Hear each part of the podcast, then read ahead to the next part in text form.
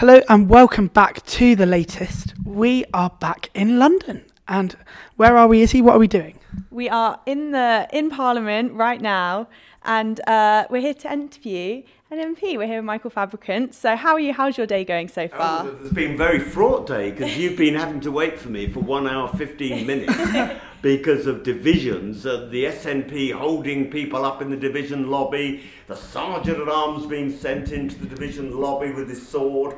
Because they don't like it up them, you know, trying to push them forward to get out of the division lobby. It was a tactic by the SNP to stop there being a third reading debate, but they failed miserably. It all sounds very, Very dramatic. but my office, you didn't say, was about a 12, 13 minute walk from the chamber. Okay. We go along secret tunnels and God knows what else, Oh, but wow. uh, it's quite some distance away, which is a good thing because I put weight on during lockdown. I'm hoping I'll now lose it. Yeah, so you've got. We are here in your office. It- It's a very interesting office. Yeah. What is your favourite thing in this office? Uh, well, it, it, I've got lots of memorabilia. So, in before I became an MP, I worked in radio. So you've got like that little radio. Radio. It's a radio which spells out radio, and it's Radio Vest in Stavanger, which was a radio station I built in Norway, first commercial radio station in Norway. I've got Soviet Navy hat, the Sovietsky Baltische Flotte, the Wow. Soviet Baltic Fleet, because we did work with Radio Moscow. But I'm very pro American, so I think one of my favourite things is the flag on the left, which is the. Nobody recognises it. In fact, I've even had the US ambassador in and didn't know what it was. It's the Grand Union flag, and it's the very first flag of the United States with the 13 red and white stripes, but it's got our old Union flag in the top left hand corner instead of the stars. So it's not the current British flag, it's the flag before the red X went oh, into Yeah. it when Ireland joined the United Kingdom. So, anyways, Lots yeah. of different Yeah. things. So you you were Lots just talking about things. radio there. So is it true you started a student radio at your university? Yes, I was involved with University Radio Loughborough, and we went to York and Warwick and loads of other places uh, looking around. So that was fun. Uh, I'd been on pirate radio before I be Oh, went wow. to university, so I'd been on a pirate radio boat. So for anyone that doesn't isn't aware quite of what pirate radio is, what kind of what did that so involve? this was until although commercial television started in 1956, it wasn't until the early 1970s that we got commercial radio in the UK. So you either had the BBC or you had Radio Luxembourg, which broadcast in English with a very fading in and out signal on AM, no FM, of course, because it was too far away, because it was transmitted from Luxembourg. So basically, what happened was there was a whole string of uh, pirate radio ships. So they were ships with a transmitter tower and broadcasting from about 12 miles off the coast on AM, so it covered most of the country. And uh, yeah, so we had to sit on the boat, but we were, in, Oh, we were on the high Wow. seas, so it was legal. Amazing. Sort of. That's- Until That's the Labour quite- government all made it illegal, so that's probably what made me into a conservative, actually. Oh, that's brilliant. You've lived quite a varied and interesting life, and you're probably one of the most charismatic and memorable MPs. Oh, I do. I do like this man. Tom, you must come here. I'm buttering you up because I want to talk to you about first dates. Because what was that like for you? You went on first dates, which as an MP is obviously quite an interesting thing to do anyway. But then you also came out as bisexual on first dates. What was that like? Well, uh, they wanted to pair me up with a guy, and I wasn't really interested in doing that. And uh, so I said, look, you know, I don't want to make out that I'm gay, but I also don't want to make out that I'm straight. So I said, would you mind if I said I was bisexual? And uh, they went into orgasms of delight that an MP should do this. And they were looking it up and saying, you'd be the first MP to admit to being bisexual. And I said, well, if you knew the House of Commons like I knew the House of Commons, believe me, probably the majority are, but we won't go into too much detail. And I won't be naming names. but uh, yes, it was, so I did it for charity. It was for a cancer charity. Oh wow. Uh, they asked me the sort of woman I find attractive because I said I want to go with a woman, Hmm. and uh, I didn't want people to think I'm deceiving, you know, Yeah. my sexuality. That's why I said bisexual. And I told them the sort of woman I found uh, attractive, so they found me the complete opposite. and it went from bad to worse. Actually, we were meeting to begin with in quite a sort of uh, sort of friendly way, and I think it wasn't making good television. So there was a little break, and uh, the uh, floor manager spoke to this woman and said, "Go on about his hair." you Oh, know, really? blah, blah. They kind of egged So- on about So- it. on. You think they were? You think they were being brutal to make good television? they were trying to make good television? Oh. Hey, what do I care? On the other hand, you, it was a joke in PMQs, wasn't it? Theresa May mentioned it. Well, that was very embarrassing because I had been told that under no circumstances could I advertise. I don't know why Hmm. it mattered, but under no circumstances could I advertise that I was doing this in advance. Oh, so it was the like a surprise. Yeah. Yeah. And uh, I had told, though, a friend of mine who was the government chief whip, and he must have told the Prime Minister, and out she came with it. And it caused utter mayhem at Channel 4. Uh, at, at, a, at a sort of fairly senior level, till the chairman of Channel 4 said, What the hell are you getting worried about? Here's the Prime Minister sort of Talking about the trailing, show. trailing about a show which normally gets hardly any publicity at all. What could be better? It's fantastic. Going out on all Oh. channels that I'm on this uh, first date. That's brilliant. Uh, let's rewind a bit and talk a bit about uh, your childhood because you uh, grew up in Brighton in a Jewish family. Mm. Were you quite religious because your father was a rabbi? Yes, he became a rabbi. He, Yeah. uh, he was an academic, uh, had gone to university and studied French, German, Hebrew, and Arabic. Had joined the British Army during the war, joined Army Intelligence because of the languages, and uh, got involved in um, debriefing or interrogating German prisoners, found out about the Holocaust. And it made him religious, more religious. I mean, I think to me it would have made me less religious, actually. Thinking, you know, how could God allow such a thing?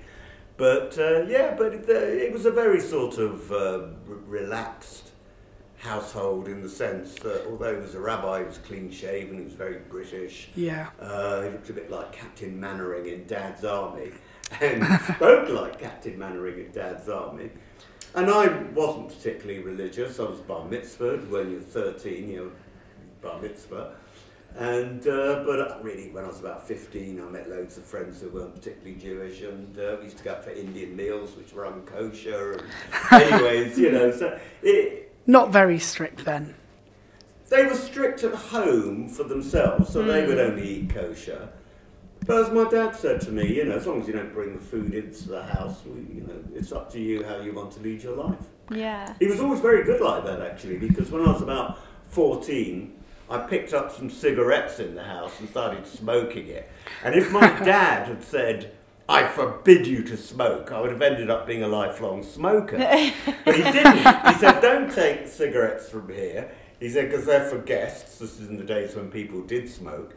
And he sort of gave me a pack of cigarettes and he said, If you want to get grey skin and uh, you want your breath to smell, here's cigarettes, you know. And, you know, I took another puff and I thought, hey, I don't even like this. so I've never smoked uh, cigarettes in my life. By that I mean that when I went to university and worked in radio in America, I did smoke the occasional spliff. I was going to ask you about that as well because I saw somewhere and it made me laugh. You said you like to relax to choral music rather than smoking on a spliff, but only because choral music is legal. yeah, well, something like that. I don't remember saying that, but yeah, Don't know, it made me laugh anyway. it sounds right. Let's Sounds talk about radio because obviously you set up and ran this international business setting up radio stations all across the world. Just what what was that like? What did you do? Well, how did it happen, first of all? What it was, so I was working also with the BBC, and I decided I'd like to get a commercial radio license to operate the commercial radio station in Sussex, down in the south of England.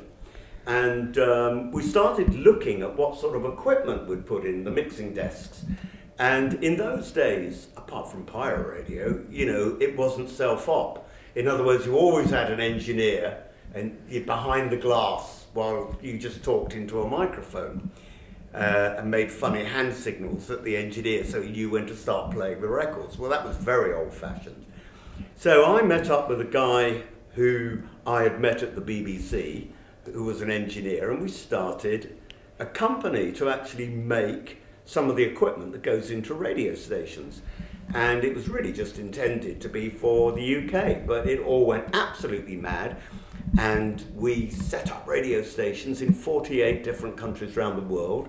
I got to travel to most of them, and it was great fun. Yeah. And they ranged from sort of developing countries like Uganda to the United States, Australia, Sweden, Norway, Iceland were big clients of mine. I used to joke that in Iceland they had more studios than population. It was incredibly well equipped for radio was Iceland with only a small population. What, so what made you then? Obviously, you had such a backing in radio. What made you then want to sort of transition into politics? Did you ever cons- like Well, see yourself as want a to, broadcaster? yeah. I mean, I wasn't. I mean, what happened was that my chairman of the company was a politician and former Oh, okay. broadcaster, a guy called Sir Geoffrey Johnson Smith, who used to present a television show back in the 50s and early 60s. So we're talking about a long time ago when I was, you know, barely alive. But uh, anyways, what happened was that. Um, so he got me a bit interested in politics because we'd argue about politics Yeah. a bit.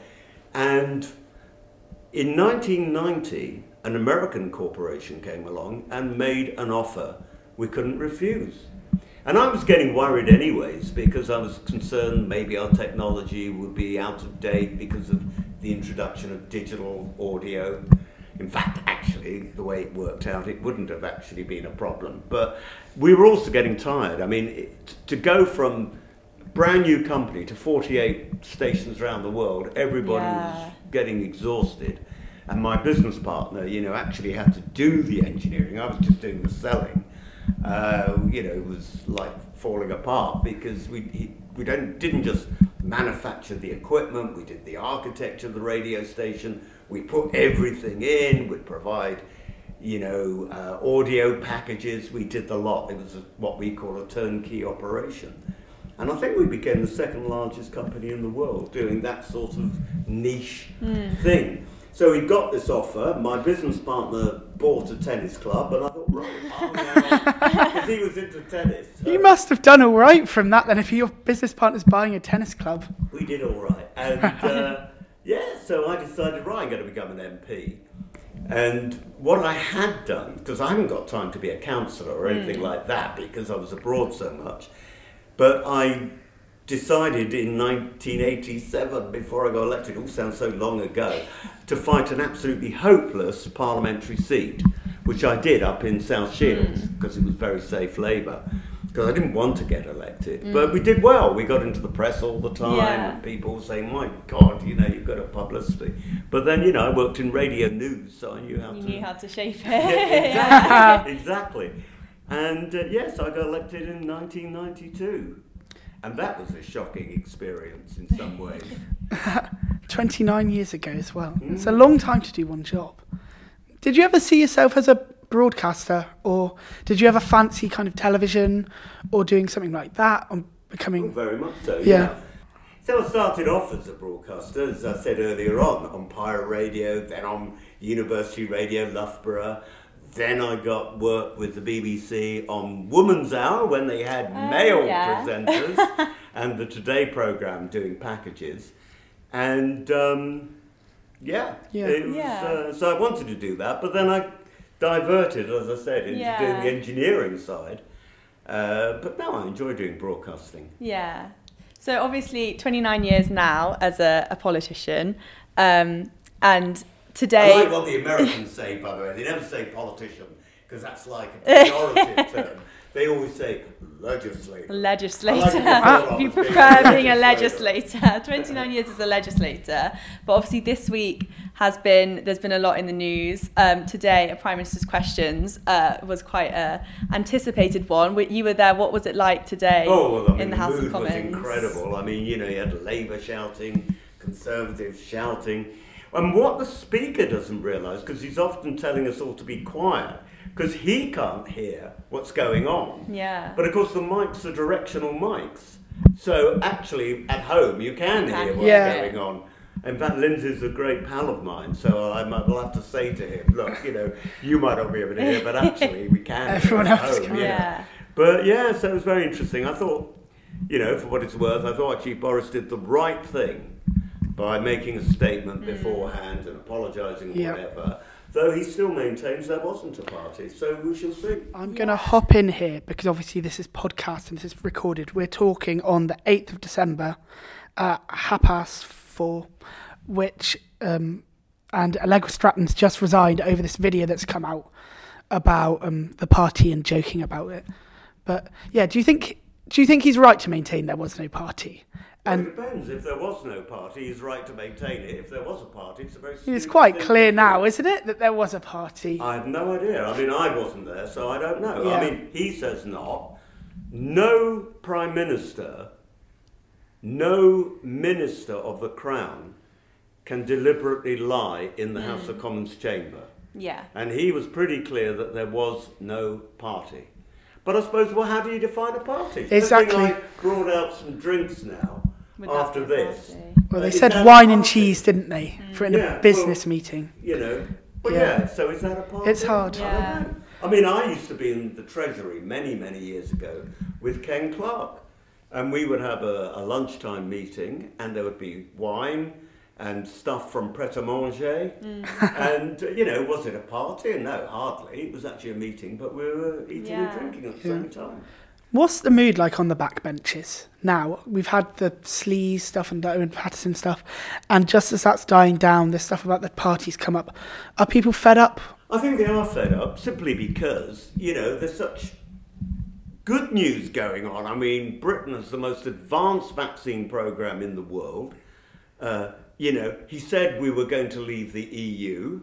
What's happened? We have left the EU. So all these major things are going well. There are other initiatives. It's going a bit slowly on uh, dealing with immigration, more slowly than we'd like, but you know, we've just had the third reading. I've just voted the second before Yeah. we started this interview. Well, a few seconds because I had to walk across from the chamber to here. But we just voted on the nationality bill, which is going to address most of that. So, you know, lots are going on, but it's all been drowned out by, um, you know, these issues. And, you know, uh, Keir Starmer, who's upped his game, he's brought in some fresh people and he's performing a lot better, you know, than he was doing because he couldn't land uh, a punch at all before. Yeah. Do you think then that people are losing trust in Boris and maybe more support is going towards Keir Starmer then? Well, the polling at the moment is, you know, going that way. But you know what? We're mid-term. He should be 10 points ahead. Yeah. Uh, so one small poll had him two points ahead. Another poll had us two points ahead of, you know, they're not. And without Scotland, of course, they're very unlikely to. so you're not too worried at the moment, at least. Now, I'm a bit of a Boris supporter. I didn't back him, actually, for the leadership originally. Oh, really? Yeah, but uh, I just think the guy's got great vision. And he's very different in many ways than, you know, Labour people would laugh. But he is very different from most prime ministers because most prime ministers are just interested in itty bitty, gritty detail and to manage everything. He's an ideas guy. And, you know, prime ministers should be the ideas guy. It's for the rest of the cabinet and the civil servants to actually implement the detail. Yeah. Uh, has Boris got a bit of a problem though? Because if people in the country don't trust him and they think that he's telling lies, whether he is or he isn't is a different question. And this new variant surging, and there's p- the possibility new restrictions are going to be needed. Are people going to trust him? Are people going to bother to follow those restrictions? Well, I mean, it is difficult. You ask a very valid question now, but whether that be the same in two weeks' time, Yeah. who knows? You know, um, people are, con- you know, it, it, the news agenda constantly changes. Uh, it's been going on about this party for a while, but um, you know, he still maintains, as I said just now, that there wasn't a party. Also, you know, the Omicron variant is very interesting uh, in the sense that you know it is much much more um, transmissible than any previous thing. That's the bad news. Uh, it partly escapes the vaccine, so you can catch it, but the vaccine works well at actually stopping hard effects. So Yeah. that's even. But here's the question. Here's the question, and we don't know enough about it yet. Generally speaking, coronaviruses attenuate over time. And there are lots of different coronaviruses. The common cold is usually caused by a, a coronavirus. Now, this particular one, COVID 19, the Omicron variant, some people believe it is actually very attenuated and won't send you to hospital. Now, if, big if, if that's the case, and they were saying that in South Africa, but they've got a much younger population. But if that, oh, although actually South Africa is not as vaccinated as the UK, if that's the case and it replaces Delta and the old, do you remember the Beta variant? That was Yeah. the Kent variant. So if it replaces it and it's become quite a weak thing, just giving you a sniffle and a cough, That could be a That's good good thing. news. Yeah. that will, well, if that's the case, it's not that could be a good thing. To- if that's the case, it would be a good thing. Yeah. That would be the end, the beginning of the end of the pandemic. Yeah, yeah. Yeah, it's very early. Yeah, Do- too early to tell. Yeah. Do you think people are quite negative about coronavirus? Because you make a good point there. But I've not heard anyone else say that. I mean, you've heard like kind of discussions, but not not anywhere near as much as the kind of we might need another lockdown. It's very much more transmissible. Christmas is going to be cancelled, kind of thing. Well, you know, the problem is it takes 14 to 21 days to develop really severe COVID if you're hmm. going to get it. It's only just started in this country. Yeah. We know it's expanding. The cabinet is divided, which is, com- you know, will always be the case in all cabinets because you have an argument. Some people say, yeah, we'd better be safe than sorry. Others are saying, well, look, it could be good news. Let's just wait and see. Hmm. Can I talk to you about Twitter? Because you're quite a big tweeter. Do you like it? Do you enjoy Yeah, it? I do like Twitter. Um, I know it's not got the audience of Facebook, you know, for example, but I put things on Facebook in a more sort of formal way, you know, when I do my news releases and that sort of thing. But I like Twitter for two reasons. One is I've got a Twittery mind. I mean, I'm constantly zipping from one thing to another, so when I get an idea, I'll tweet it. It's also very good because it works for me, and that journalists read my Twitter feed. And sometimes, I mean, I tweeted something this morning, and I've had several journalists phone me up about it, Yeah. saying, would I go on radio or television and talk about it? Which was to do with the party, so I didn't want to, Yeah. not the political party, but the, the part Yeah. number 10 party, which may or may not have taken place. And um, yeah, it's, uh, I like Twitter. You get in a bit of trouble on it, if we're being honest, don't you? I do. I've got some of your tweets here. My personal favourite is when you called someone a complete twat. Well, yeah, I mean, uh, and then they, they decided to take offence. And this person was an idiot, uh, even a bigger idiot than I thought. First of all, I didn't know the sex of the person because the name Yeah. didn't actually signify whether it was male or female. And it was so ignorant because they tweeted that we'd done really badly in the local elections, serves you right, and we hadn't actually had any local elections in Lichfield. So I assumed that the person wasn't from the area. In fact, this person was so dumb, she was from the area and hadn't realised there hadn't been local elections. And I called her, as it turned out to be a her, a complete twat. Then she decided that that was, uh, you know, a, an obscene word, which I keep hearing on the radio, Radio 4 even. So, you know, it's, it's, uh, sometimes it's engineered. Other times people say, no, come on, that was a bit off, when it has been a bit off. Is it a bit of a double edged sword Twitter then for you? Do you find? Yeah. Okay. Um, we'll move on to a bit about your parliamentary career. Uh, you've been a backbencher most of your time, haven't haven't well, you? that was partly because we were in opposition. Yeah. So I in I, I was a PPS in the Treasury under Ken Clarke when we were in government with John Major. Then for 13 years, we were out, so I couldn't be a government minister anyway because we were out of office. Then I became, but I was a, an opposition trade minister. Then I went into the whip's office because there you can actually do something in opposition rather than just talking about doing something. And I stayed in the government whip's office for a couple of years, but then I had real problems in my constituency with HS2, which I mm. think is very badly designed. The original plan was for HS2, for example, to go into Birmingham New Street or Manchester Piccadilly. You'd get on the train and you'd go direct to Paris or, Amst- or, B- or Brussels or wherever.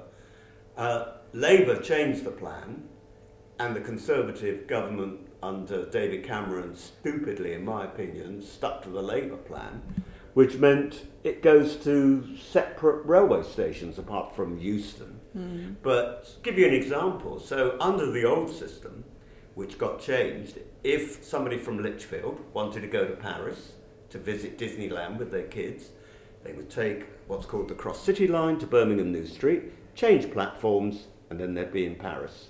Yeah. Now they would have to go to Birmingham New Street, walk with their kids and all their bags to a standalone railway station. Then they would end up in Euston Station. Then they would have to walk across from Euston Station to Paddington Station. This is no way to run a railway. It's about as joined up as my old Hornby train. Izzy, you live on the HS2 line as well, don't you? I do back home, and it's uh, it's definitely quite a big issue where I'm from, down in Warwickshire.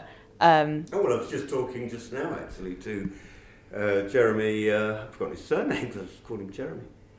Uh, the uh, MP for Warwickshire oh, Town. Yeah, he's got yeah. big problems. Jeremy Wright. Yeah, yeah, it's been quite um, a divisive yeah, issue there as well. in Lichfield yeah. because it's crashing through beautiful countryside. This is the issue that a lot of people. lovely yeah. old ancient woods, and I'm a member of the Woodland Trust, so it really does irritate me. Yeah, yeah. Yeah. Did you? Would you ever? Yeah, yeah, we'll wrap up then very quickly. Some quick fire questions, yeah. if that's all right. Do you want to go? Uh, no, no, no, it's all right. We, we know you've got a meeting. This is just to finish off. So, uh, Lichfield or Westminster? Oh, Lichfield. in fact, when we had lockdown, I really enjoyed working from Lichfield for 18 months, however long it was, instead of coming down here. Boris or Rishi? Oh, Boris. Downing Street party or a nice quiet Christmas? Can't I choose one in the middle? okay. Uh, uh, Christmas in Lichfield or Wales. and finally, we ask everyone this: Do you want pineapple on your pizza or not? No, absolutely not. Thank like, you. I like chorizo and I uh, yeah. add Tabasco sauce to make it Sounds fiery. Like and uh, definitely not pineapple. Very exotic. I like that. Yeah. Okay, Michael Fabricant. Thank you very much for joining us. We'll let you go off to your meeting now. But yeah, thank, thank you. you so much. Oh, my pleasure. Enjoyed it.